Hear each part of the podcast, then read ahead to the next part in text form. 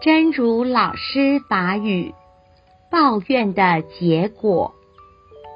抱怨像杂乱的音声，搅扰着听的人和说的人。如果这种声音不绝于耳，人生将何以堪？人们在抱怨声中痛楚、忍受，压抑着内心的愤怒，不想伤害那个抱怨的人，只因不想伤害。有人宁可选择离家出走，常常选择抱怨的人。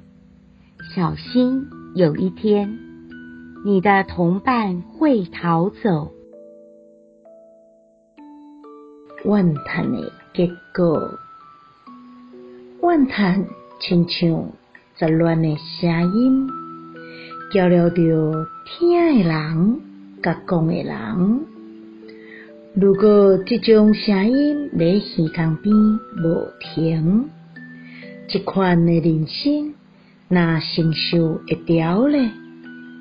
人在怨叹声中痛苦忍受，压制着内心的愤怒，无想伤害迄个怨叹的人，就是因为无想要伤害。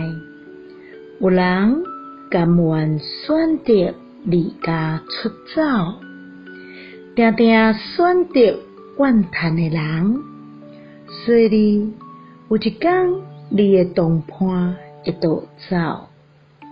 希望新生心之勇士第12集。